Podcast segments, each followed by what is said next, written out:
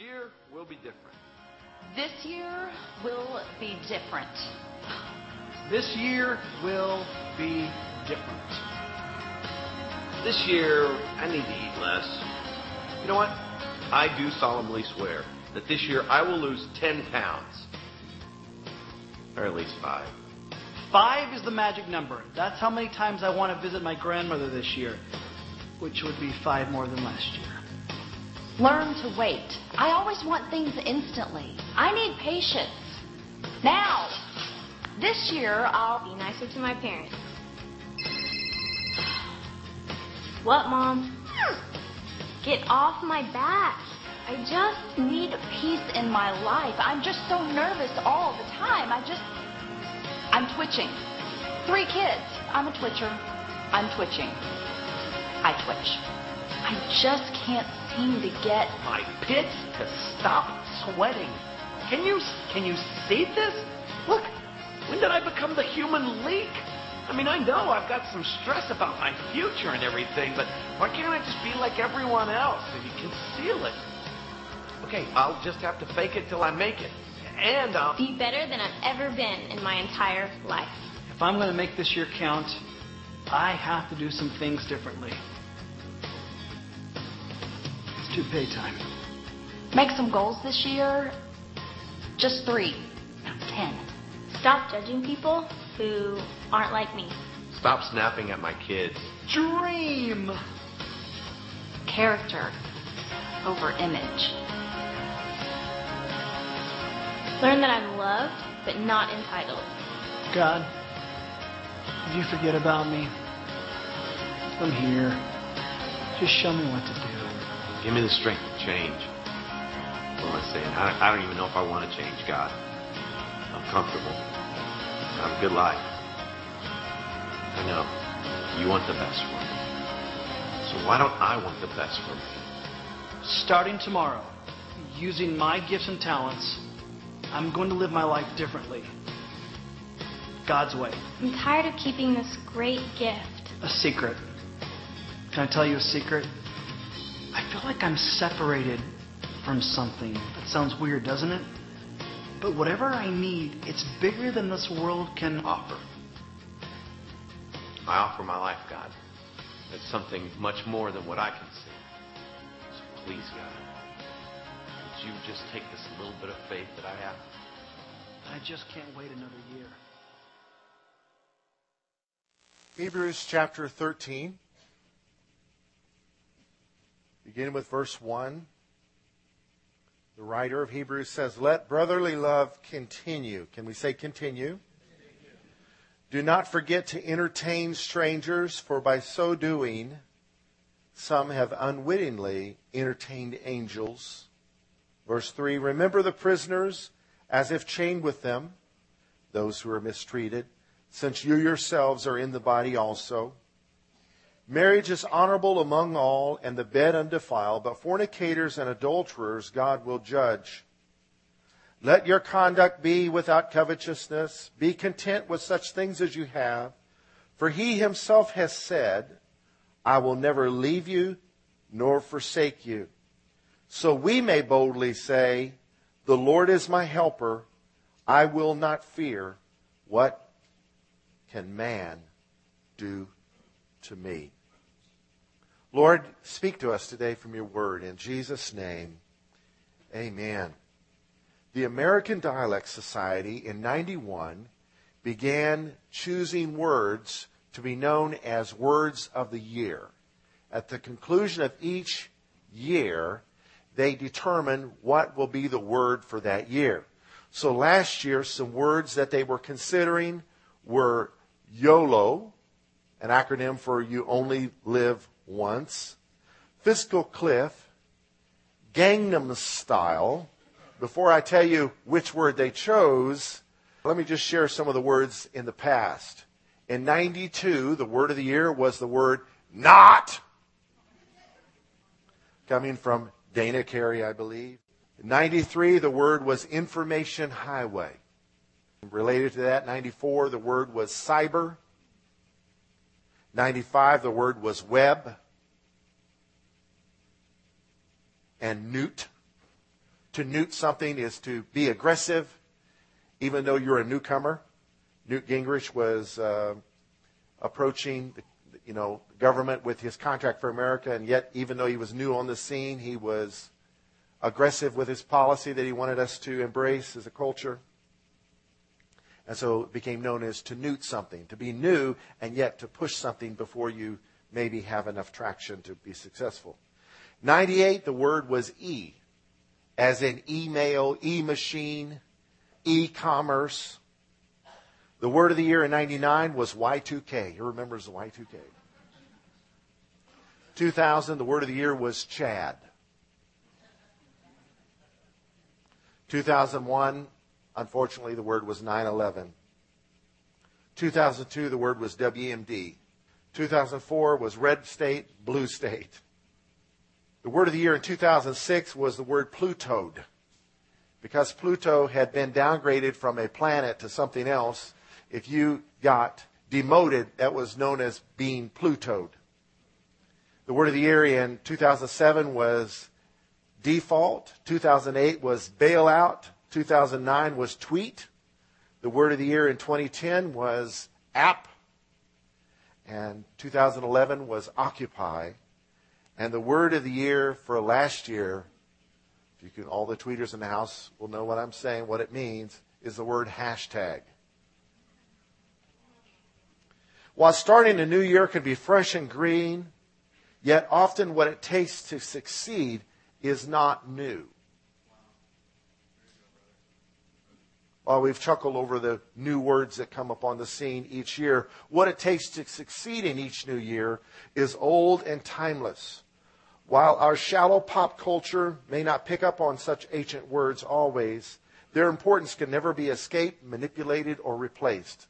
I'm talking about words like truth and integrity, honesty and hard work, mercy and compassion, patience and endurance, faith and virtue, faithfulness, hope, and love.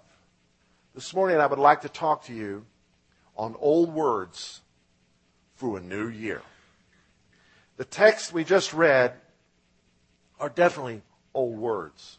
Approaching 2,000 years of age, these words are words of good advice if we're going to become healthy as a church if we're going to be fruitful as believers. It Begins with these words, let brotherly love continue. Let it continue. The Darby translation uses the word abide for continue.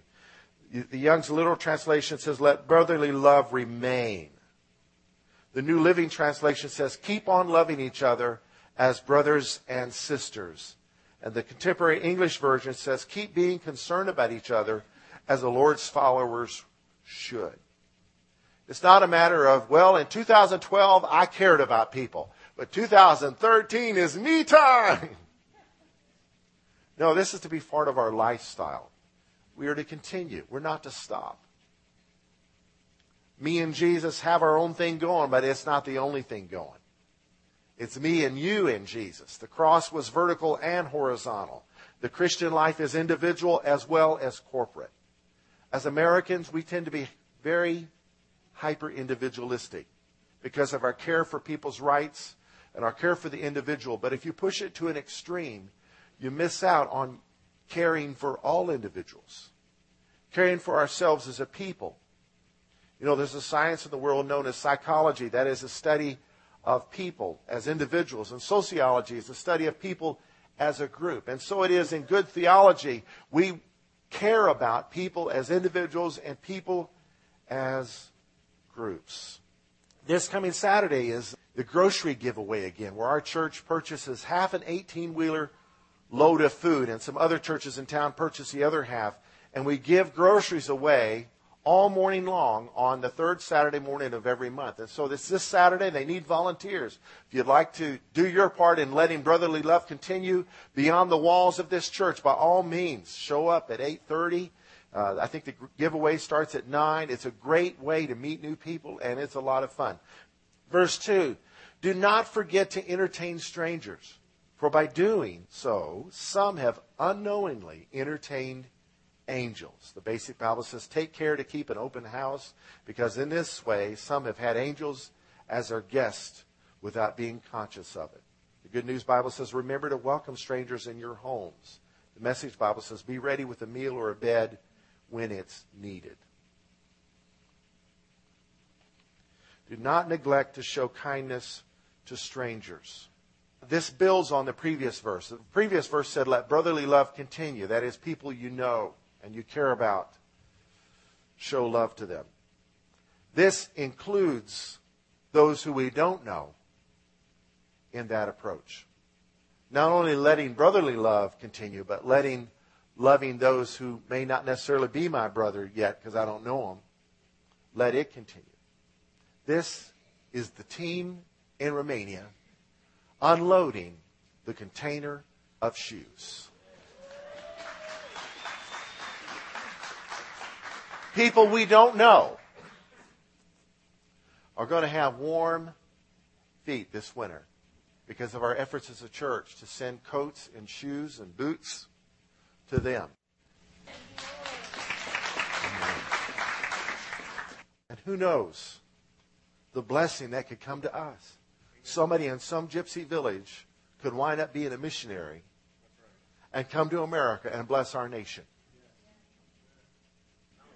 Last week I had lunch with a Liberian that is the IT director at TCC, the Southern Campus in Fort Worth. I met him, he was 13 years old on a mission base. And now he's a missionary to America, serving our educational system. It comes back to us. And there is a chance somebody you minister to could be an angel. Could be. So Open yourself up to new possibilities. This is about more than just opening your homes up to strangers. This is opening your car up to people that need rides. Obviously, we have to walk in wisdom. But this is opening our hearts up to people that have needs. 2012 was a year for that. Guess what? 2013 will be, 2014, 2015. This is basic Christianity. Verse 3 Remember the prisoners as if chained with them those who are mistreated, since you yourselves are in the body also. Now, at this time, the church was in intense persecution.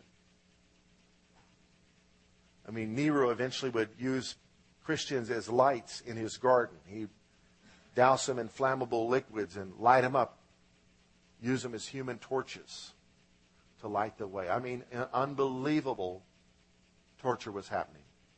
Martyrdom was going on. And so the church had a concern for brothers and sisters that were in prison. I mean, in pagan cultures, even in this day, uncivilized cultures, if you're in prison, you're only going to eat what people give you. And Paul, one time in prison, wrote, Hey, bring me a coat. Inhumane conditions continue to exist in prison systems around the world. As a church, I would hope 2013 we can pray about getting more involved in doing something that's effective. What can we do as a church to be a part of helping be a strength to Christians that are persecuted? Where the majority of our resources given towards that endeavor would make it there. Because we want to obey this verse in 2013. Also, if we're to love strangers, I think this involves prisoners who are not our brothers and sisters. Maybe they're in there because they need to be. You know what? They need the love of God, don't they? Remember those who are in prison and being just mistreated as if you were in prison with them and undergoing their torture yourselves. Regard prisoners as if you were in prison with them. Look at victims of abuse as if what happened to them had happened to you. Identify with those in need, is what this is saying. It's not Christ-like to look down our noses at people that have made mistakes in their life and are where they need to be. They don't need to be out on our streets. But they need to know God loves them. That a Savior died for them. And we need to make room in our hearts and our lives to do something in the area of reaching out to those who are in prison. Lest one day we stand before the Master who will say, I was in prison and you visited me. Or, I was in prison and where were you at? We have outreach at our county jail every Thursday at 7 and almost every Monday at the Juvenile Detention Center at 645. Check it out. This is opportunities to minister. Oh, but I just want to go to church, sit and soak and make me feel good and go on and go fishing and do my own thing. You are saved for more than sitting. Amen. This church has 301 seats in it. That's the seating capacity. I think we could cram, if we were in Africa, we could get 500 in here easier. But more important than a seating capacity is a church's sending capacity. How many are being sent in the ministry every week? Sometimes when we end the service, we end it one of two ways. We end it with an opportunity to receive prayer, or we end it with a charge, go get them tigers, because we have a job to do out there. When you drive off this property, you are entering the mission field. Verse 4 Marriage is honorable among all, and the bed undefiled, but fornicators and adulterers God will judge The complete Jewish Bible says marriage is honorable in every respect, and in particular, sex within marriage is pure. But God will indeed punish fornicators and adulterers. The Message Bible says honor marriage and guard the sacredness of sexual intimacy between wife and husband. God draws a firm line against casual and illicit sex. What is fornication and adultery? Adultery is sexual sin outside the bonds of marriage that involve married people. What is fornication? Fornication is sexual sin outside the bonds of marriage involving unmarried people. But you don't understand my circumstances. The circumstances is God will judge fornicators and adulterers. And I would not be a good pastor if I did not warn you and say, don't do that. There's consequences to that. It'll, it'll leave you alone. It'll leave you with diseases. It will leave you with problems that isn't his desire for you to have. Sex is a wonderful thing, just like fire is a blessing to us. Outside of the fireplace, outside of the boundaries God established for it when he gave to it, gave it to us, it can be very destructive. And since we're living in the day in which we live, let me just restate this. Marriage is a covenant between a husband and a wife. Two husbands don't make a marriage. Two wives don't make a marriage. Adam and Steve cannot conceive. Even Mary cannot carry. I'm sorry. If Mary is, then somebody else has been involved. This is not popular. This is not the new thing. This is the old thing. But this is what makes a culture strong. This is what makes churches healthy. This is what makes believers fruitful and healthy, where they're able to minister to people in prisons. They're able to show hospitality to strangers because their life isn't a big mess. They've got some order in their life so that they can be a blessing to somebody, so that they can be giving brotherly love and not needing it all the time. If your life's a mess, let me encourage you today. Jesus forgives. He redeems and he'll turn your mess into a message. But you got to stop it and begin to follow him. Amen. Lord, help us to stop everything we need to stop. Amen. Give us the strength. Safe sex is not a condom. Safe sex is marriage and being faithful in it. Verse 5 Let your conduct be without covetousness. Be content with such things as you have, for he himself has said, I will never leave you nor forsake you. Last time I preached, we talked about contentment, that it means to be happy with what you have and not disturbed by a desire for something more or something different. You may want something more, you may want something different, but you're not disturbed by that desire. That's contentment. Being content with what you have. If you're an American, you are already blessed. Our forefathers have blessed us. Amen. And we stand on their shoulders and the blood that they shed and the sweat that they toiled for us. We are blessed. We've got a whole lot to be content about. Even though you may want more out of life. Do not let those wants disturb you.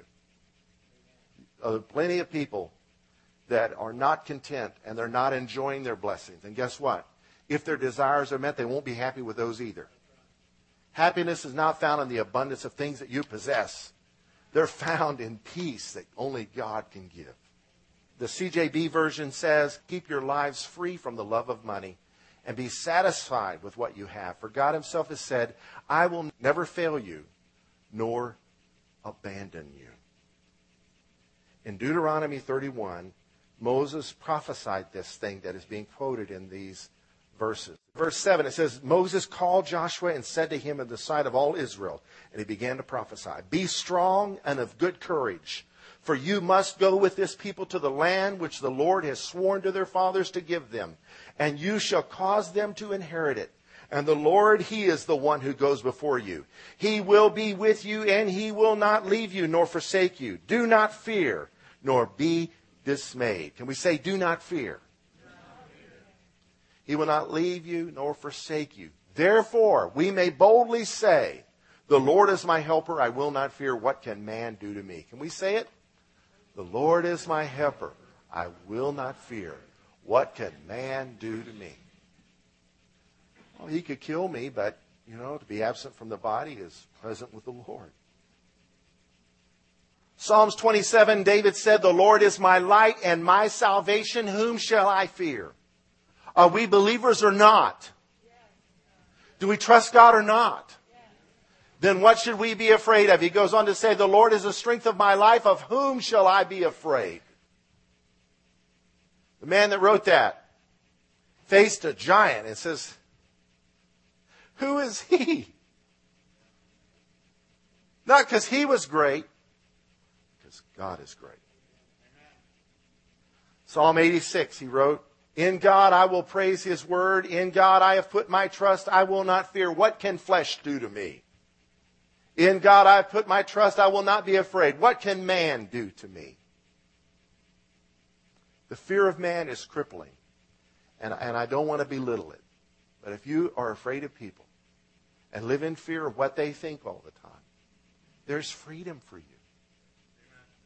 Jesus faced the worst that man could give and took it upon himself and rose from the dead as a first fruit so that we no longer would have to be afraid of what people can do.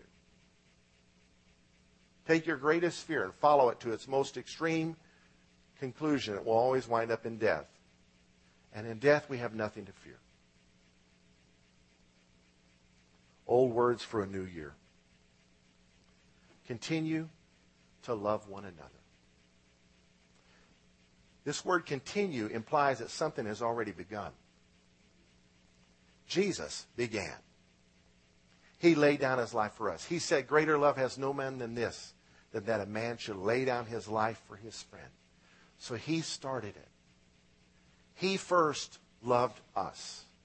And now he asks us to love others. He said, By this the world will know that you're my disciples, if you have love for one another. So Jesus started giving love. Does that mean you agree with everybody? No, you don't have to agree with everybody. You can actually agree to disagree and still walk in love. Jesus started it. Remember to show mercy to everyone. Jesus came showing mercy to the point of giving his life. When he could have called, the Bible said, legions of angels to set him free. He didn't. He allowed the persecution to happen because he was our sacrificial lamb. He took our place. Thirdly, bless the persecuted members of the body. He was persecuted for us. And we know him in the fellowship of his sufferings when we are persecuted. And as members of his body, we should care for one another when we are hurting. And he identified so much with those that are in prison. He said, I was in prison and you visited me. Or I was in prison and you didn't visit me. I was naked and you clothed me. Or I was naked and you didn't clothe me. I was sick and you visited me. Or you didn't visit me. I was thirsty and you gave me drink. Or you didn't. I was hungry and you gave me food. He identifies with the needs of people. He became one of us. Fourthly, coming to a conclusion of the sermon here, stay sexually pure and faithful to your marriage. And those who were unfaithful, he forgave and said, Go and sin no more. As the groom, we are the bride. We are his bride. We should stay true to him, true to his word, true to the covenant that he has made for us. That's the beauty of the cross.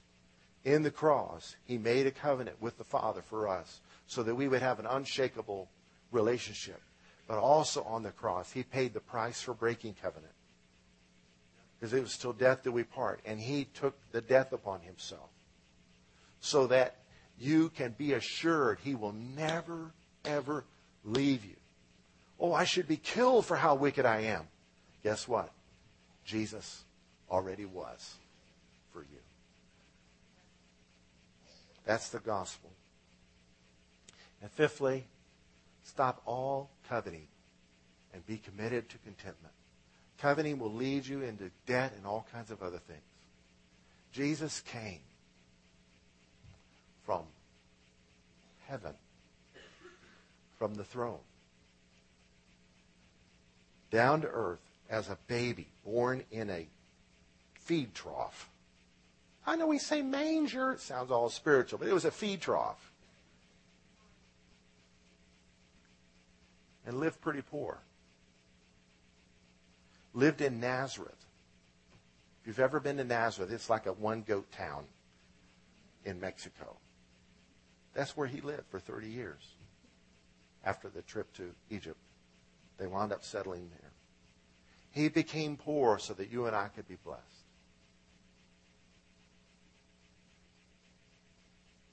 There's a hell to shun and a heaven to gain, and there are rewards in heaven. And even though you may have experienced injustice, you can still live a life of peace because as an eternal being, your life is not over. This is just a chapter in your life. This is just a time of conflict, but resolution is coming. Who likes a good story? All good stories, all dramas has conflict. If you're watching a great movie, everything's going great for the stars, you know something's going to go wrong. And then resolution comes. We love the resolution side of the story, but if there wasn't for trials, there would be no victory. No fight, no conquering. So get rid of flight. Take it out of your vocabulary. Let's stand and fight. Amen. Boldly proclaim your faith in God and your freedom from fear. He himself has said, I will never leave you nor forsake you. So we may boldly say, The Lord is my helper. I will not fear. What can man do to you? May 2013 be a year of speaking boldly our faith in our Redeemer. Things like Romans 8. What shall we say to these things? If God is for us, who can be against us? He who did not spare his own son, but delivered him up for us all, how shall he not with him also freely give us all things? Verse 33. Who shall bring a charge against God's elect? It is God who justifies. Who is he who condemns? It is Christ who died and furthermore is also risen, who is even at the right hand of God, who also makes intercession for us. Who shall separate us from the love of Christ? Shall tribulation or distress or persecution or famine or nakedness or peril or sword? For I am persuaded that neither death nor life, nor angels, nor principalities, nor powers, nor things present, nor things to come, nor height, nor depth, nor any other created thing. That pretty much covers it all, doesn't it? Shall be able to separate us from the love of God which is in Christ Jesus our Lord. The Lord is my helper.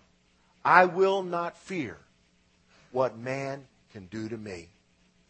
Isaiah 54 says, No weapon formed against you shall prosper, and every tongue that rises against you in judgment you shall condemn. The Lord will do it. This is the heritage of the servants of the Lord, and their righteousness is from me, says the Lord. It doesn't matter what people say or do, or don't say or don't do. Nothing and nobody can sever you from your loving Father, whose love is eternal and strong. Let's boldly say this together. The Lord is my helper. I will not fear. What can man do to me? The Lord is my helper. I will not fear. What can man do to me? The Lord is my helper. I will not fear. What can man do to me? The Lord is my helper. I will not fear. What can man do to me?